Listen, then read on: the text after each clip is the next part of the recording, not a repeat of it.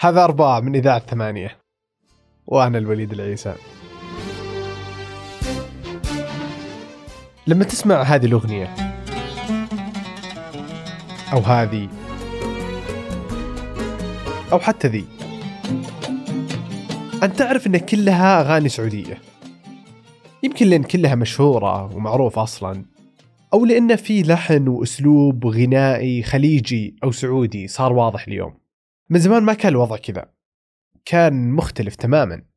الأغنية السعودية زي كل شيء ثاني تغير وتطور مع الوقت. من يوم ما كانت أهازيج وفنون شعبية إلى اليوم أغاني وحفلات ومغنيين وملحنين وشعراء جدا كبار. جمع الجميعة مهتم بالأغنية السعودية وتاريخها. واليوم أبى أشوف معه كيف تغيرت وتطورت الأغنية السعودية. أنا أشوف إن كل شيء في الدنيا هذه وفي الحياة تطور. فاحنا لما نتكلم عن الجزيرة العربية وتاريخها نتكلم عن أهازيج. لأن أهل الجزيرة العربية كانوا فعليا يستخدمونها عدة استخدامات. نتكلم عن الحرب لها أهازيج معينة. أ- المطر لها أهازيج معينة. وهذا الشيء يعني زي ما تقول حياة. حياة الناس والبشر دائما يستخدمون هذه الأهازيج وياهم وين ما يروحون. فاهم علي؟ لأنهم مم. قاعدين يقضون وقت طويل جدا وأيضا للتعريف يعني هم ممكن سعيدين جدا ولكن هذه السعادة العارمة داخلهم يقدرون يعبرون فيها في الكلمات أو في الغنى. يعني ال- الأغنية والموسيقى. والشعر هي طريقة تعبير. أنا لا زلت أتذكر جدتي في, كم موقف معين كانت تردد بعض الأهازيج القديمة المرتبطة دائما بالمناسبة. يعني في مم. مناسبة طب وال... يعني أنت ممكن تقول إنها مي بأغاني هي أهازيج بالضبط. وش الفرق بينهم؟ إحنا دائما لما نتكلم عن تعريف الأغنية يعني كلام ملحن ومع متبوع بعزف اله هذه هي الأغنية. الهزوجه مجرد آه، كلام قد يكون ملحن. وال- وال- والهزوجه بعض المرات تكون ليه ليه يسموها هزوجه لأن هازيج في ناس كثير قاعدة ترد وتغني وياك. يعني هي مو مجرد بس كلام يعني هي آه، فعل جماعي ما هو فعل فردي. إحنا الحين نتكلم بعد ما ما خلصنا موضوع الاهازيج تطورت الأهازيج فعليا إلى أن تكون فنون شعبية. فالجزيرة العربية لأنها منطقة زاخرة مجموعة من الثقافات وال- والفنون كان عندها مجموعة من الفنون الشعبية. طيب أوكي و... و- وهذه الفنون على يعني كان في نقطة بدأت تتشكل من بعدها الفنون الشعبية ولا من زمان الهزوجة تعتبر فن شعبي؟ لا هي كانت فنون شعبية امم بس هي فعليا كانت شعر يعني لا أكثر ولا أقل يعني. وقد يكون إن الشعر هذا ملحن ولكن الشيء اللي خلى صبغتها أو انتقالها مثلا من انها تكون يعني هزوجة إلى فن شعبي أتوقع مصاحبة الآلة. عجيب. إي لأن بعدين بدأوا يستخدمون سالفة الدفوف وما الدفوف والطار. فهذا عطى شيء لون ثاني مختلف. فما صارت هزوجة يعني مجرد هزوجة. عجيب. إي وهذا هو اللي يميز الأغنية القديمة عن الأغنية الحديثة. ال- الأغنية القديمة لما نتكلم عن الستينات والسبعينيات ونتكلم عن الأغنية المكبلهه يعني إحنا نتكلم عن أغنية مبنية على مجموعة ألحان. أغنية طلال مداح وردك يا زارع الورد كانت أول أغنية مكبلهه في السعودية. صحيح؟ قبلها ما كان في شيء يعني زي كذا. عجيب. يعني كانت أغنية بسيطة. حتى الناس دائما تسأل وش شكل الأغنية السعودية في عام ال 1900 ما قبل ال 61 أغنية بسيطة زي أي أغنية شعبية الحين تسمعها. بتقول لي كيف؟ اسمع ف- بشير شنان. اسمع أي مطرب شعبي هذه فعليا شكل الأغنية السعودية. قبل 61 قبل 61 ففي الستينات والسبعينات مشروع الأغنية المكبلهه انتشر في كل مكان. يعني انتشر في السعودية في الخليج نتكلم في العراق نتكلم حتى أيضا في تونس والمغرب العربي. ولكن وش الشيء اللي فارق بعد ال 61 الحين أنت عرفت وش هذا القالب ولكن الحين أنت تبغى تعيد إنتاج هذا القالب ليتناسب ويتسق مع ثقافتك ومع فنونك الشعبية ومع تراثك. هذا هو الشيء المميز. الأغنية المكابلة كانت أغنية تحس أنها متشابهة. بس الموضوع فرق ليه؟ لأن حنا استخدمنا التراث حقنا فصارت مم. أغنية مكابلة سعودية لأن الألحان سعودية صرف كلمات سعودية توزيع موسيقي سعودي وال... والأغنية السعودية ترى أغنية ما هي صعبة على الفهم ما هي عصية لهجتها جميلة وبسيطة جدا و... وعلى طول تفهمها مم. توصلك على طول وهذا الشيء برضو اللي فرق في الأغنية لما أتكلم عن الأغنية السعودية أول كنت تفرق إن هذه أغنية حجازية. لأن لهجة المغني لأن مم. الكلمات المستخدمة. بس الأغنية السعودية خلت لا شاعر في نجد يكتب الفنان في الحجاز. مم. وت- وتطلع حلوة. وتطلع رهيبة وجميلة جدا وصالحه للجميع كل الناس يسمعونها.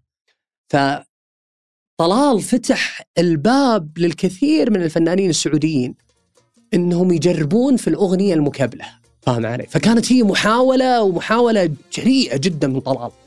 إنه خلنا نجرب. بعدين هذه التجربة أتت ثمارها مع الفنانين اللي جو وبعدين حتى طلال يعني تطور كثير في الموضوع. عرف كيف يتعامل مع الأغنية أكثر عرف كيف يعطي الأغنية. يعني يعتبر طلال هو أول واحد غنى أغنية مكبلها في السعودية. بالضبط. وبعدها تغيرت شكل الأغنية بالكامل. مو مو طلال بس.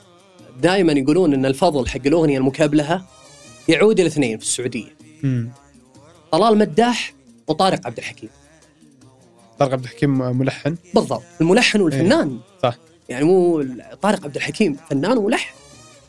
طارق عبد الحكيم يعني قصة بعد قصة يعني. درس الموسيقى في مصر ولما رجع السعودية أعطى الأغنية السعودية كثير. ولكن الشيء اللي يعني بقوله أن الحالة عندنا مختلفة عن الدول العربية. عندنا ناس كثير درسوا موسيقى ولكن عندنا فنانين كثير جدا ما درسوا موسيقى واعتمدوا على السماع. يعني فهم الموسيقى وتفكيك الخطاب حق الموسيقى يعطيك معرفة أكبر وين أنت رايح وش الألوان هذه وش الأشياء المهمة جدا وكيف أثرت علينا الموسيقى وكيف أثرنا عليها. هذا ساعدهم كثير في تشكيل معرفة موسيقية رهيبة جدا. فاهم علي؟ مع التراث الموجود اللي كان موجود عندنا. ساعدهم إنهم كيف يقدرون يوظفون هذا التراث في صناعة أغنية مميزة جدا. تشبه السعوديين. تشبهنا إحنا كسعوديين. طيب ومن بعد يعني أحس إنها يعني مثير للاهتمام. من بعد الستينات متى وصل وصلت الأغنية السعودية لل- للقمة حقتها؟ جودة المغنيين، جودة الأغاني، كثرتها صارت بدأت تطلع، الناس اللي برا صاروا يسمعون. أنا أتوقع إن بعدها تقريبا عشر سنوات يمكن نهاية الستينات بداية السبعينات. عجيب. أي الموضوع زي ما قلت لك شكل الأغنية بدأ الحين يتشكل الفترة هذه. لما بدت آه، طريقة جديدة وشكل جديد للأغنية. شعر حداثي. بدون وزن ولا قافية. بس شعور مختلف. تعطيك إياها الأغنية السعودية. عشان كذا الأغنية السعودية في الستينات كانت تشكيل. بعدين في السبعينات وصلت أغنية زي الرسائل وغناها محمد عبدو واشتهرت في مصر. المصريين متعودين أغنية مكبلها بس بقصة حب عارفينها. الحين لا الموضوع تغير. وليلة وليلة وليلة كانت الفرقة وقالت لي في أمان الله. وليلة وليلة ذكرها يبقى على جرحي ولا أنساه. وخصله من جدايلها. وتديني جواباتي بقايا عمر بسماتي. فكان شيء فريد يعني من نوعه وغريب والناس دائما تحب الشيء الغريب. وأيضا الناس الرهيبة جدا اللي تعاملوا مع نص بدر عبد المحسن. مهندس الكلمة نتكلم عن بدر عبد المحسن نتكلم عن الملحنين ملحنين ترى أعطوا الأغنية السعودية أعطوها شيء مرة كبير. نتكلم عن سراج عمر نتكلم عن فوزي محسون. نتكلم عن ملحنين واجد. ما ودي يعني أقول أسامي معينة حق ملحنين بس أعطوا الأغنية مساحة أكبر. وظفوها بطريقة مرة مميزة. وانتشار الرسائل أنا ما قلت أنا قلت بس إنها مثال. يعني أغنية الرسائل ما هي الأغنية السعودية الأولى اللي تنتشر على مستوى الخليج. آه، أو على مستوى. العالم العربي. ولكن أنا ضربت مثال إن الرسائل انتشرت. ولكن في أغاني كثير حق طلال. طلال وصل إلى مرحلة إنه يكون في لبنان رقم واحد. طلال مداح لحن وديع الصافي. وأخذوا أيضا من الحان وديع الصافي. ليه؟ لأنه كان وديع الصافي قبل ما يجون عصر الرحابنه ويغيرون كثير في الأغنية اللبنانية، اللبنانيين كانوا يسمعون أغنية مبنية على العود. فأكيد يعني إذا كانت أغنيتنا رهيبة وجميلة جدا وفيها عزف عود، كذا إنها بتنتشر في لبنان. أنا كنت أتوقع انه وش جاب طلال مداح؟ وش اللي يخلي اللبناني يسمع طلال مداح؟ بس لأن الرجال هذا يتكلم بالآلة اللي يحبون يسمعونها. عشان كذا طلال مداح سوى حفلات كثيرة في لبنان. وكانوا اللبنانيين متعطشين جدا لهذا الرجل العجيب.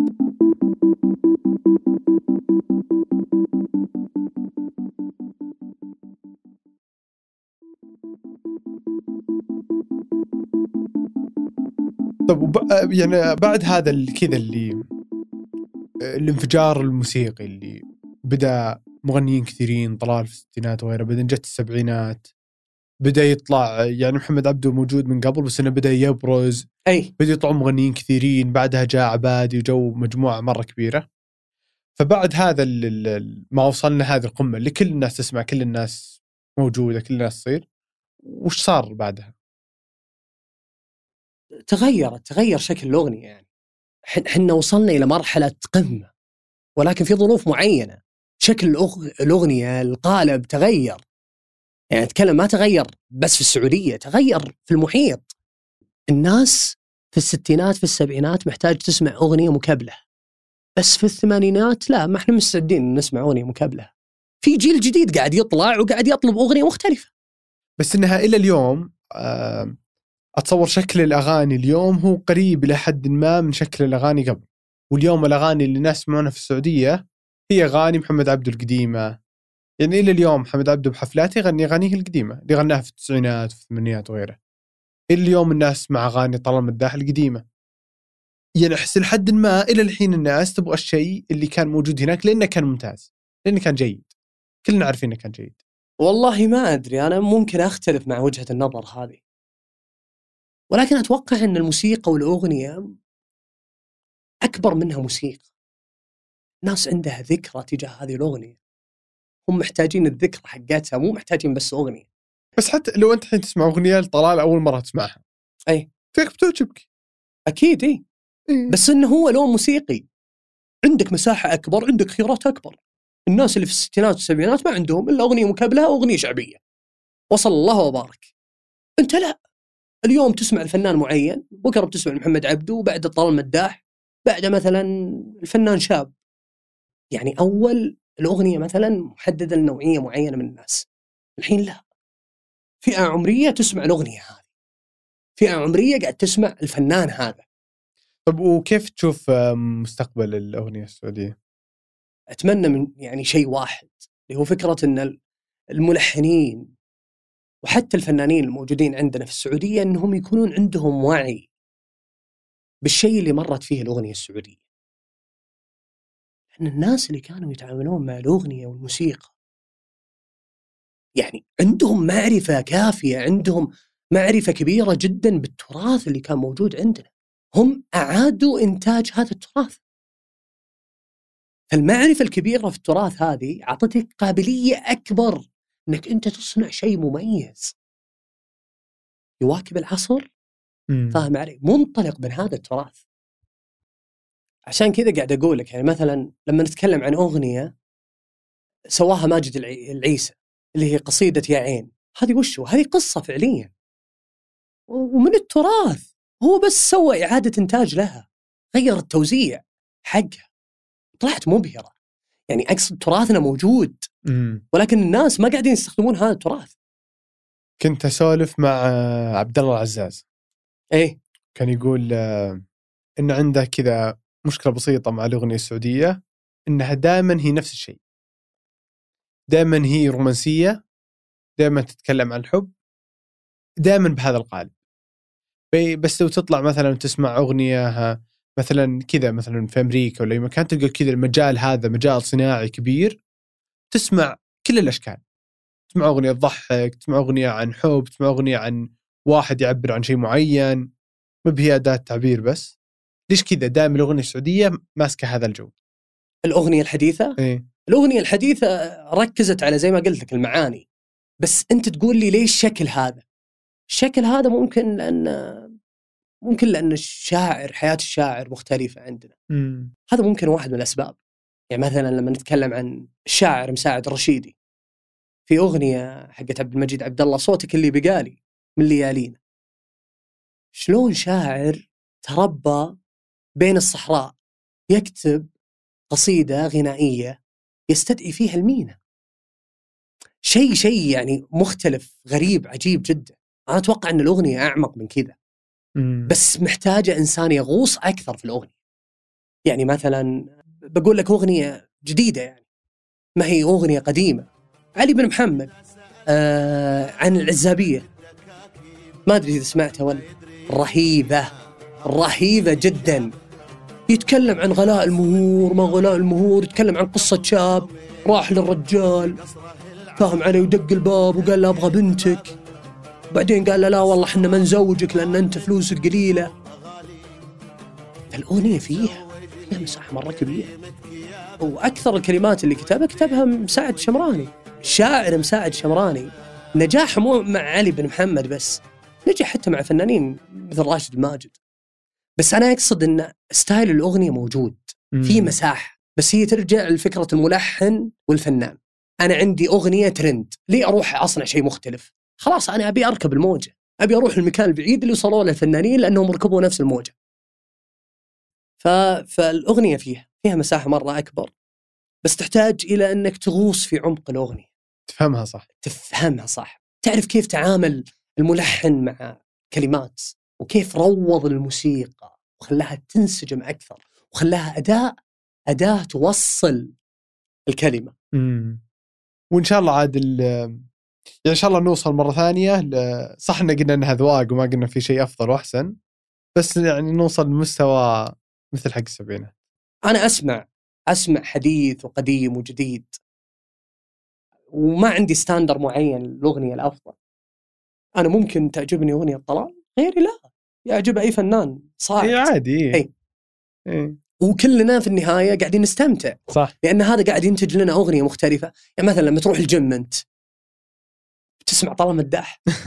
لا. حتى الناس اللي يحبون طلال مداح يقول لك إيش جوك؟ يقول لك لا محتاج إنك تسمع أغنية سريعة. طلال مداح بتسمعه لما تشرب قهوة لما أنت مروق بداية الدوام. فاهم علي نفس الوقت على إني أنا ضد فكرة إنه تربط المغنيه بالوقت يعني فيروز صباح. ما تسمع في فيروز في الليل. ولا بس تسمعها في الشتاء. لأن أغنيتها دافئة جدا. تعطيك الشعور اللي كأنك حليب بالزنجبيل شارب الحين حسيت بالدفء هذا فيروز بس في ناس لا لا تسمعهم في الشتاء لأنهم برد عواطفك. يعطيك العافية يا جماعة. يعافيك يا حبيبي. الله يسعدك. حبيبي الله يعزك آه، انبسطت والله معك كثير الله يعطيك العافية. يا حبيبي. موعدنا الأربعاء.